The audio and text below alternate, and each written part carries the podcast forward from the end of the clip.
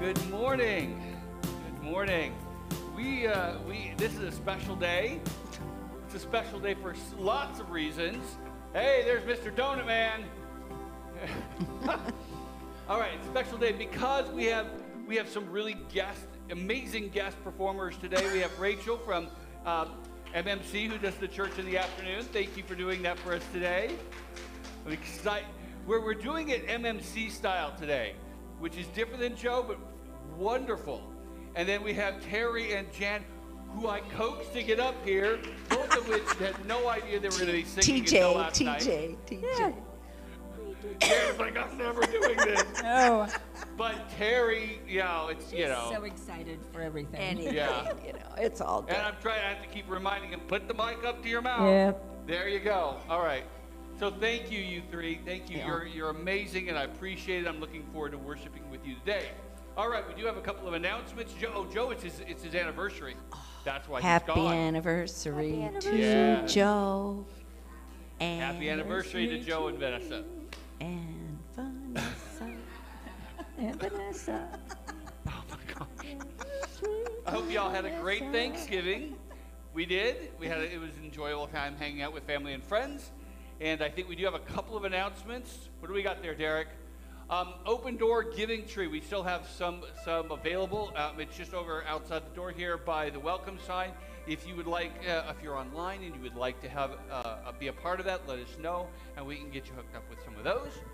Um, Shop Talk, we had one yesterday that was fantastic with uh, Dr. Ken Garrett ta- talking about um, about how to look at spiritual abuse in churches, and that's a much bigger problem than we would think. One of the big takeaways I got from it was just that we, when we think of a cult, we think, well, they have to have some weird thing they believe. But that's not really the definition of a cult. It's, it's, it's a circumstance where the leader is abusing their, and controlling and manipulating their people. Because he was a part of a cult that Orthodox Christian beliefs, but it was very destructive to the lives of the people. And so that, that was really fascinating um, last night. If you'd like to talk more about that, let me know. He has a great book out. All right, next. Pillar Group coming up. I think that's tomorrow.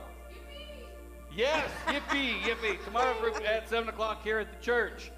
Um, lots of fun, very relaxing, especially at a time of year where it's not a very relaxing time of year. Speaking of which, um, we're also doing gratitude groups. We did them about a year ago, and uh, we're going to do them again for, for, for, thank you for Christmas time. And I know this is the time of year where you're so busy, but this is the most important time to take the time to be to, to be grateful because as i talked about last sunday it'll help you with your stress and your anxiety it'll make you happier it'll give you more energy by just once a day taking the time to, to think of something that you're thankful for and you just you join a, group it can be either on text or email and um, and they just you just hear each other's ways of being thankful and one of the best parts that i got out of it last year was hearing what everybody else is grateful for it just lifted me up as well.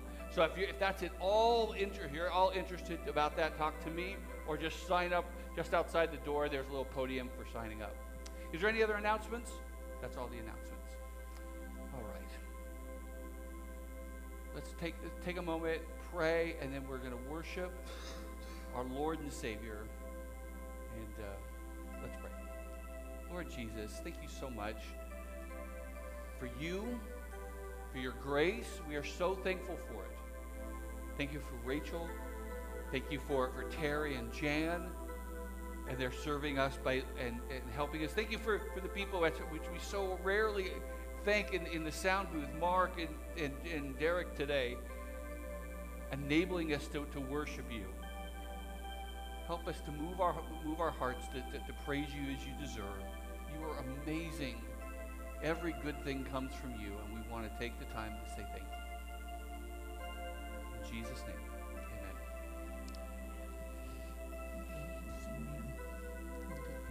Amen. As Joe would say, stand as you are able. Nice.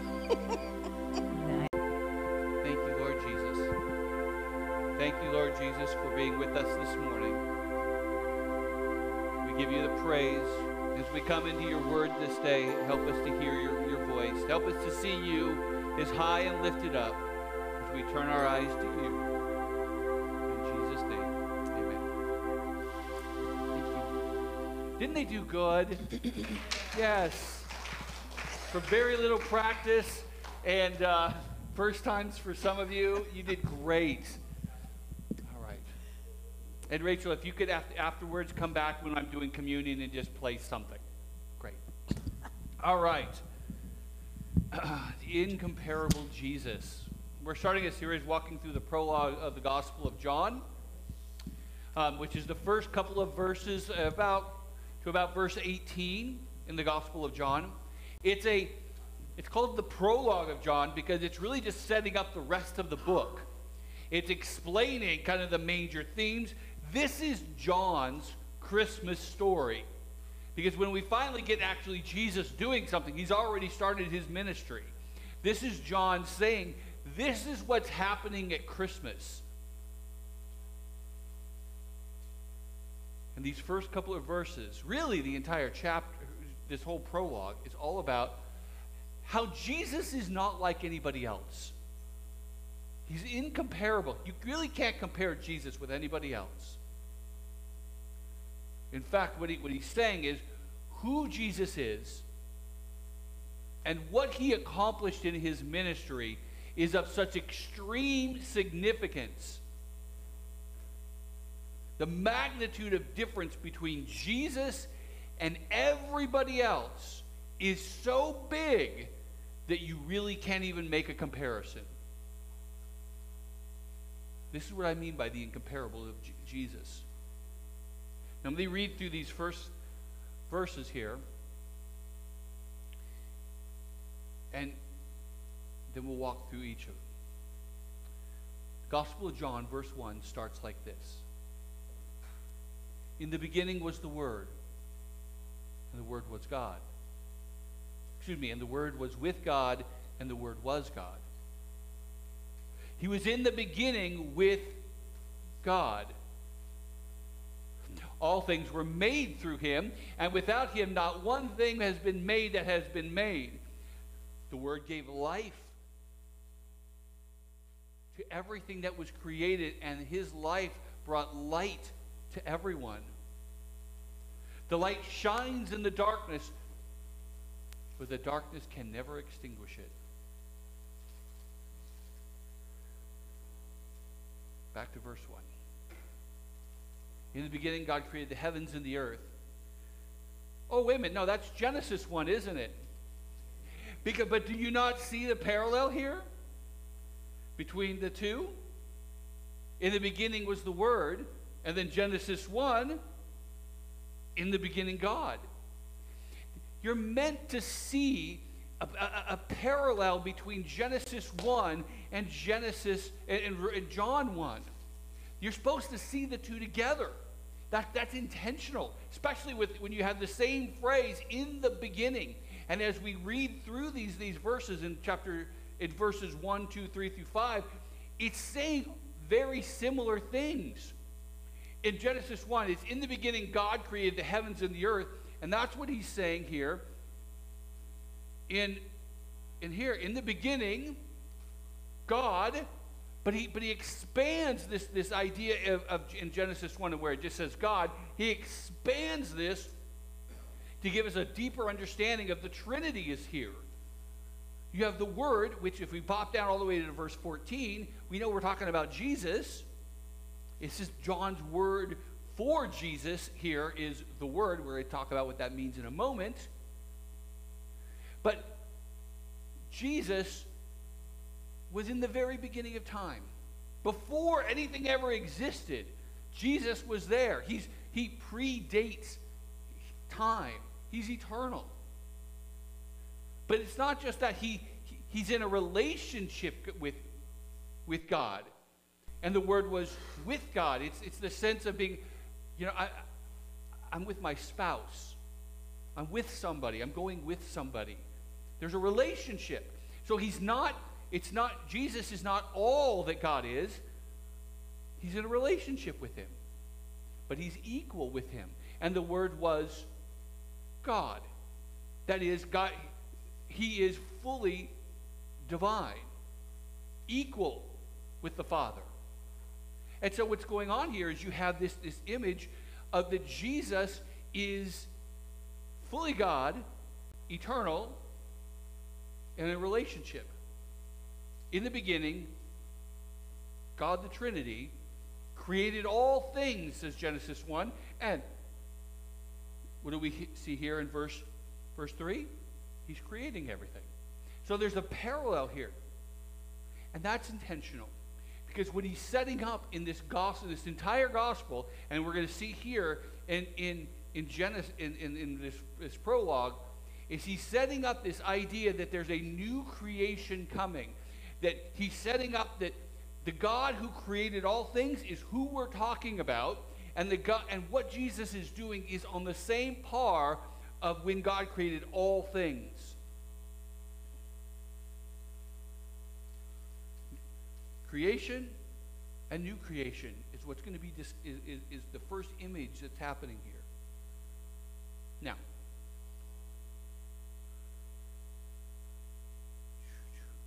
there's something that's that, that that's happening in this passage that's called a chiasm. And I want to explain what I mean by that and then help you see what it, see it in the text. A, chi, a chiasm is a standard um, Hebrew way of arranging things. And line A, it's often in poetry, but you can see it also in, in writings and story. And it's all over the Bible. And what it is, is line, if you have, if, for example, in this case, one, two, three, four, five lines, the first and the last line are meant to be read together. They either say the same thing or they at least interpret each other. And the same thing with B and B, and then, in, and then C is the center. And the point is, is it's, it's just like an arrow. Everything is supposed to, is pointing to the center. These, all these other ones help explain what's going on, but the emphasis of the entire chapter, or the, of this chiasm, is in the very center. And that's what's happening here. And you, again, you can see this all over Scripture. And that's what's, that's what's happening in this prologue. In this case, verses 1 and 2 parallel verse 18. To look at that. How does verses 1 and 2 say something about, or verse 18 says something about verse 1 and 2? 3 and 4 go with 16 and 17. 5 and 8 goes with 15. 9 goes with 14. And then it puts in the very center 10 through 13. In the very center of the center is 11 and 12.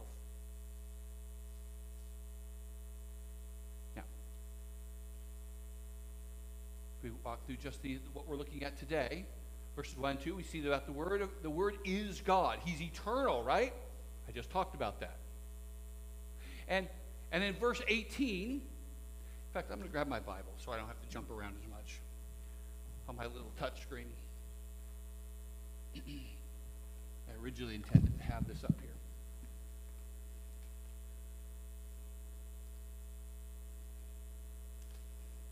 Verse 18. Well, here, I do have it here. No one has ever seen God. This is verse 18. No one has ever seen God, but the unique one who is himself God is dear to the Father's heart and is revealed God to us. So, if you're reading the verse 1 and 2 with this together, what you see is this. In fact, you can even hear some of the similar language. You know, in verses 1 and 2, it's like the word was God and he is with God and he's he but he is and he's fully God. And then in verse 18 we say no one's ever seen this God. He but the, the unique one that there's no one like him who is himself God and is in a relationship with God in, in his father's near the father's heart, he's done something. He's revealed him. And what if you put the two together, this is what it's saying. Is one of the things that Jesus does as the Word is he explains the Father. That's what the word is getting at. The Greek word has to do with, with mind or reason or expression it's sort of like message. But what is his message? It's the self disclosure of what God is like. Nobody knows who God is. I mean, he's the invisible God. He's the one who's above all of us. How could you possibly know the Creator? Well, the Creator Himself explains Him to you.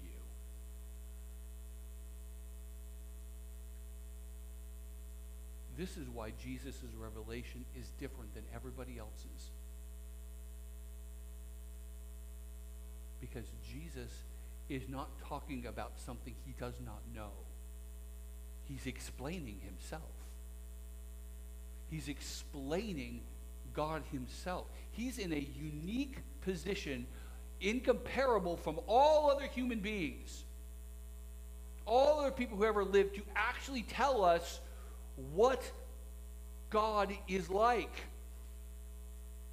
You know, the famous met- metaphor of, you know, that, that all the religions are like different uh, uh, people trying to grasp onto an elephant.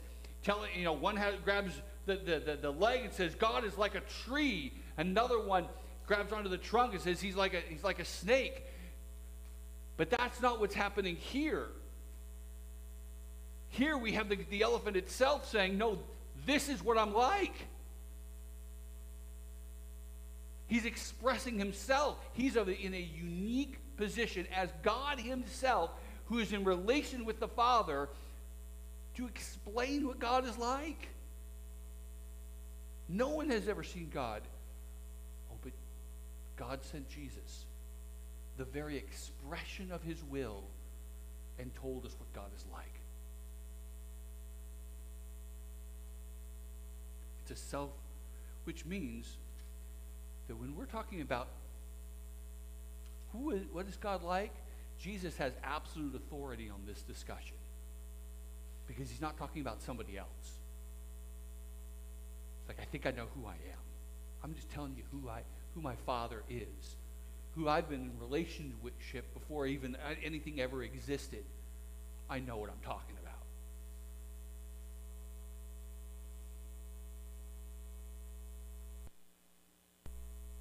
And he puts, this all of this whole chapter in the sense of salvation and what God is doing. As I was thinking about this, this making God known, one of the places I went, I went to was John 17, where it says this Jesus says, And this is the way to have eternal life, to know you. This is, this is what eternal life means, is to know you, the only true God, and Jesus Christ, whom you have sent the, the, the, getting to know who God is, the, the revelation of who God is, is bound up into being saved. If you know God, you are saved. You, are, you have eternal life. This is what Jesus is accomplishing.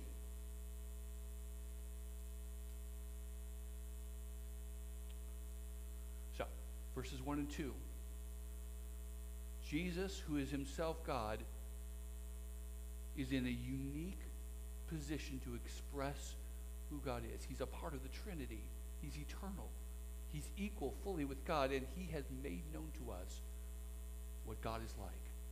And when you know what God is like, that's, that's equivalent to having salvation. This is the first way in which Jesus is not comparable to anybody else. Second, going back to, to John, John 3, 1 chapter 3 says, All things were made through the Word, Jesus. Through him, and without him, not anything was made that has been made. Jesus is alone is the creator. And the, the Greek text is, text is exquisitely pointed here that there's not one possible thing that exists that he has not made. He is the creator of all things the owner, therefore, of all things. And it continues on. And the Word gives, gave life to everything that was created, and His life brought light to everyone. Jesus is the creator and the giver of life itself, and, he, and it's likened to, to having light. This is who Jesus is. He's the creator. He's the giver of life and light. We're not talking about just a mere human being. This person that we're going to be reading back for 19 chapters, as he goes along and he gets tired and he eats and he drinks, and people like some reject him, some accept him. We're not just talking about a regular person here. We're talking about the creator itself. The one who Paul says, For through him God created everything in the heavenly realms and on earth. He made the things that we can see and the things that we cannot see, such as thrones and kingdoms and rulers and authorities.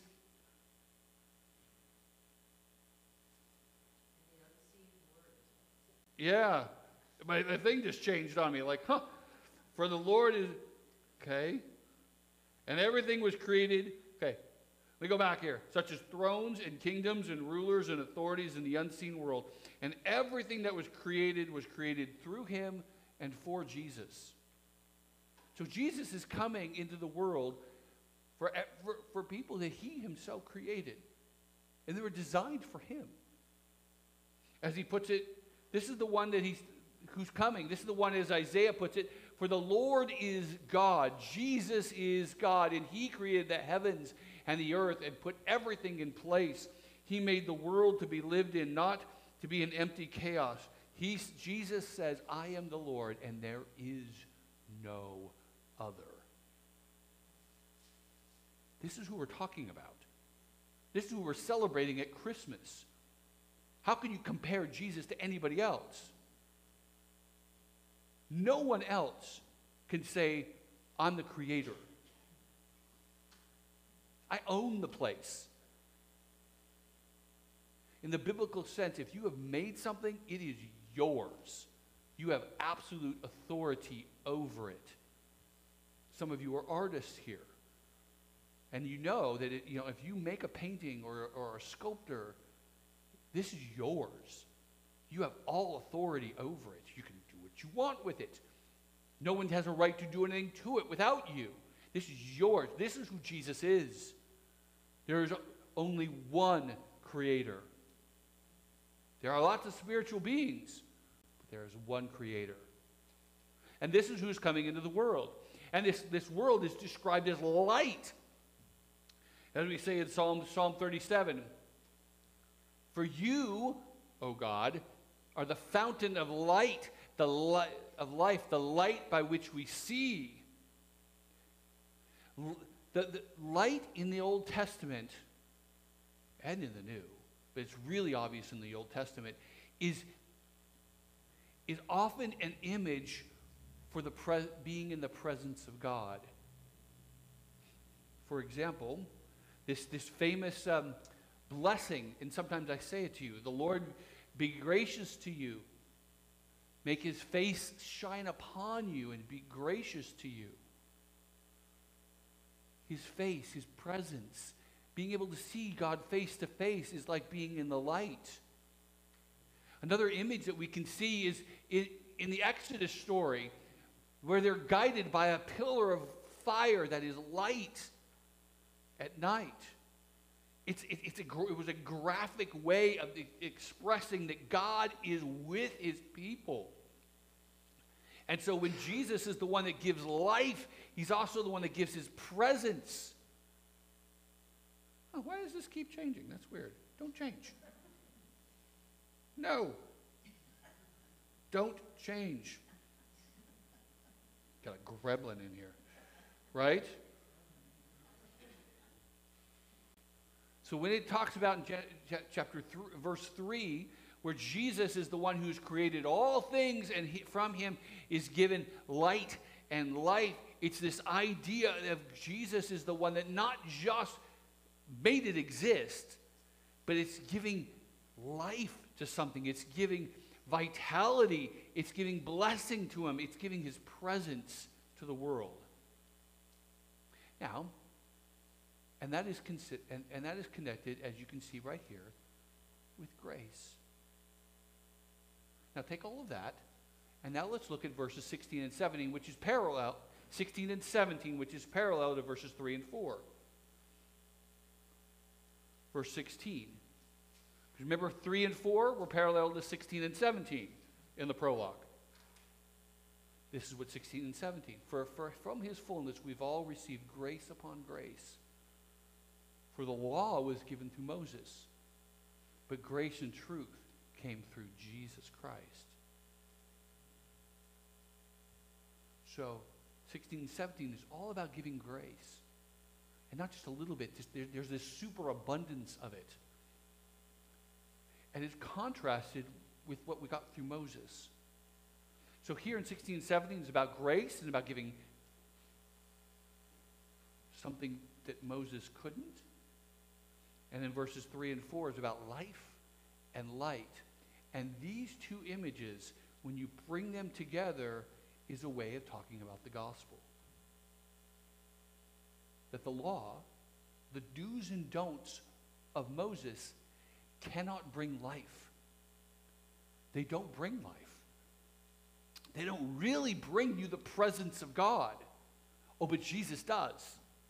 Paul, uh, John is comparing these two. He's comparing the work of Moses to the work of Jesus. Moses, who frankly, if you want to think about all the human beings of all of history, Moses has got to be right there at the top of the number of people who've made more impact in the world.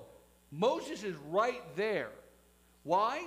Because his impact affected all of the Judaic religion, all of the Old Testament. The effect of all of that on Western civilization is gigantic. The only people who are going to have some sort of that level of impact on human history are people like Muhammad or maybe Buddha.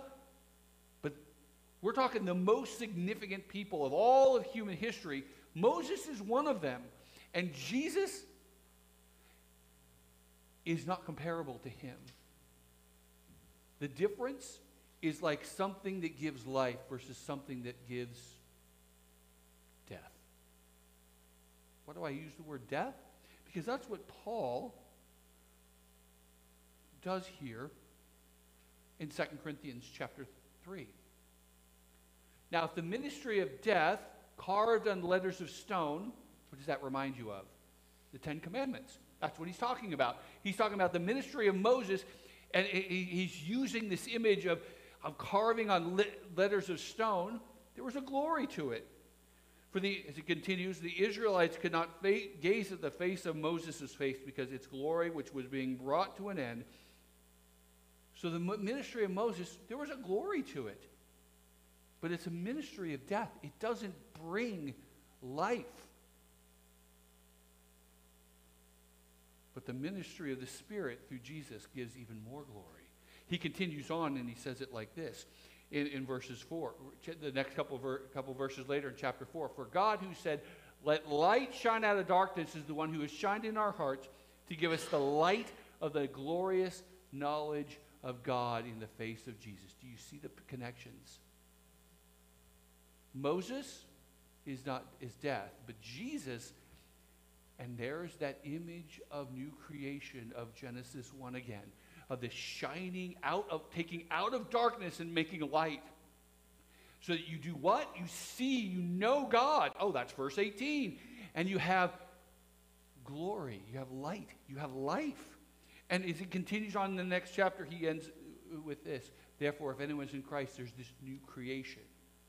All of this is what's being di- hinted at in, the, in this opening prologue. That what Jesus is doing is so much greater that the only comparisons, only ways that you can kind of talk about it in this kind of language is something that either kills you or gives you superabundant life. That kind of an extreme ex- comparison is about the only thing Paul, I mean, John's got life and death, darkness and light. And Jesus' work not only explains God, expresses who He is, He brings life to you on par with creation itself. He's recreating humanity. This is the work of Christ, which you will see in chapter 3 with the phrase, born again. You have to be redone, reborn recreated? If anyone is in Christ, he is a new creation. The old have passed, the new things have come. To put it in the way Paul would put it, the law modifies our behavior, maybe, but Jesus transforms us.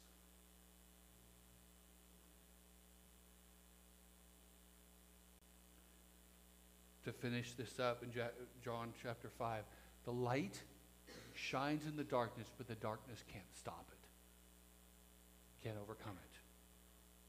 The work of Jesus is to take out of darkness and make it produce light, out of death and make it produce life. The Creator is becoming flesh. The one who is eternal is stepping into time to his own to do something that is on par with the making of the universe itself, the transforming of you and me. This is what we mean by the incomparable Jesus. This is the point that Paul is trying to get at. That when we go through the and read the rest of the Gospels, you can't see Jesus just like another human being. He is a human being, fully human being, but his work and who he is is on a completely different level.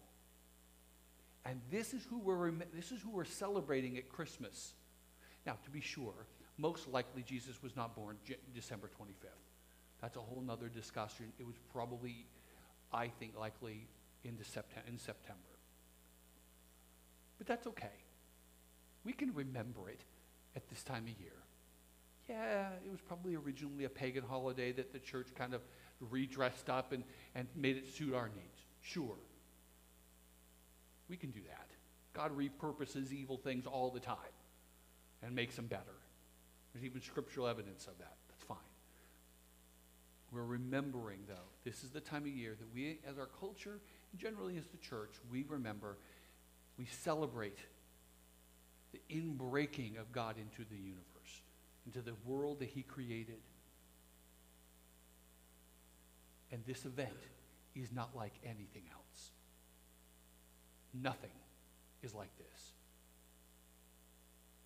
The work of Jesus is different. He is the God who explains God. He's the, he's, the, he's the eternal one stepping into time who's been in, in relationship with the Father for eternity. He explains what God is really like. You want to know what God is like? You look at Jesus. How does he react to things?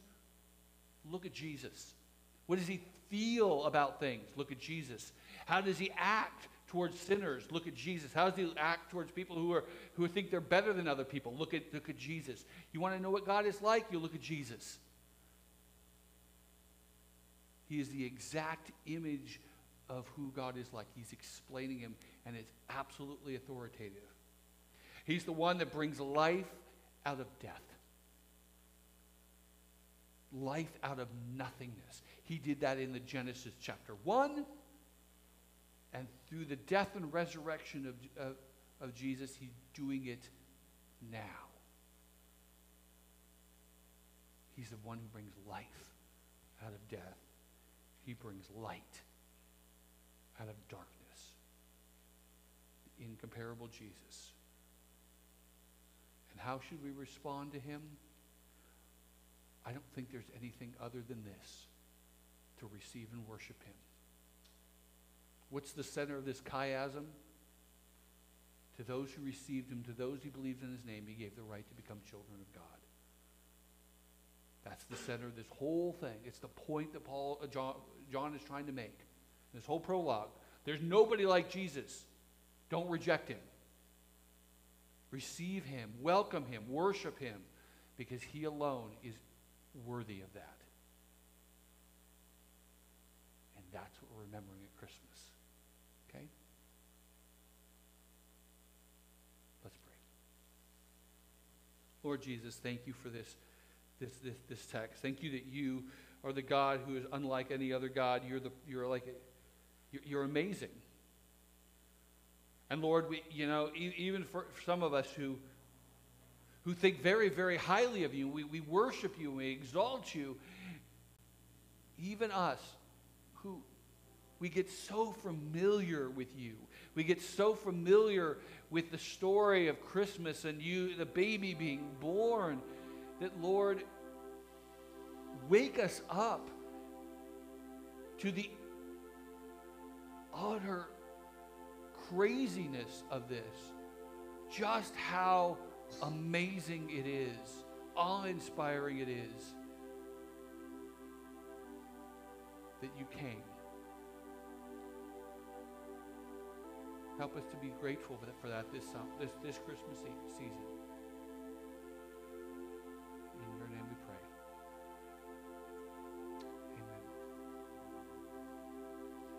We're going to take a moment and prepare our hearts for communion.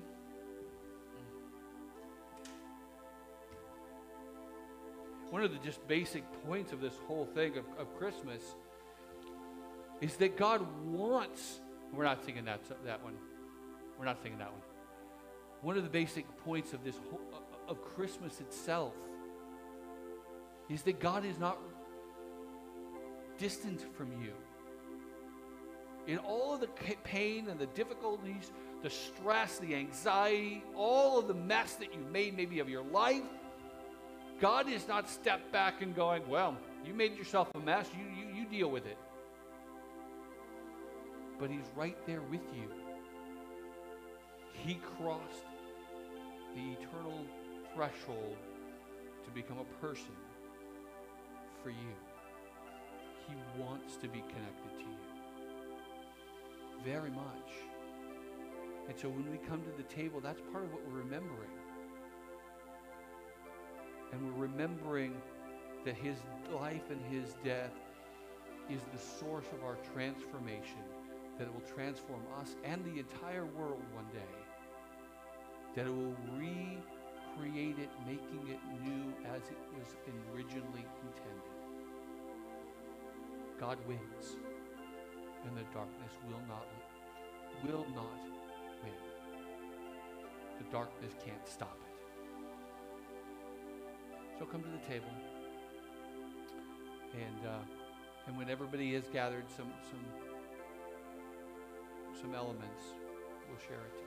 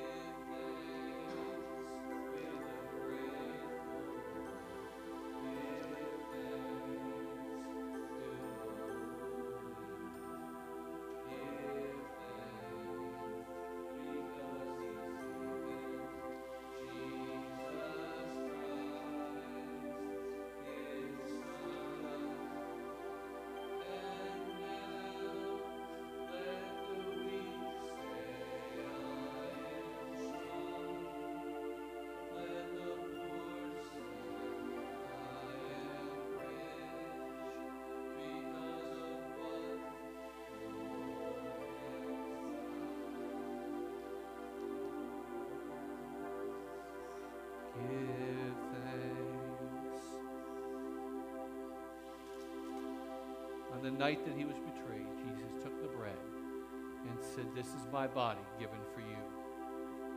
A couple hours later, he went to the cross, and there the Lord has laid on him all the iniquity of us all. And he was crushed for our transgressions, bruised for our iniquities. The Lord has laid on him all of our sin, all of our darkness, all of our idolatry and lust and anger and greed and pride, our lack of compassion and kindness, all of it, he laid on him. In the same way, after supper, he took the cup and he says, This is the cup of the new covenant poured out for the forgiveness of sins. It is through this agreement with you that your sins are forgiven, and his promise is to transform us, to give us his life, a new life, a transformed life, to be like him. And one day he will transform you and all of creation will be as it should be. Praise be to God for that, right? The body and blood of Christ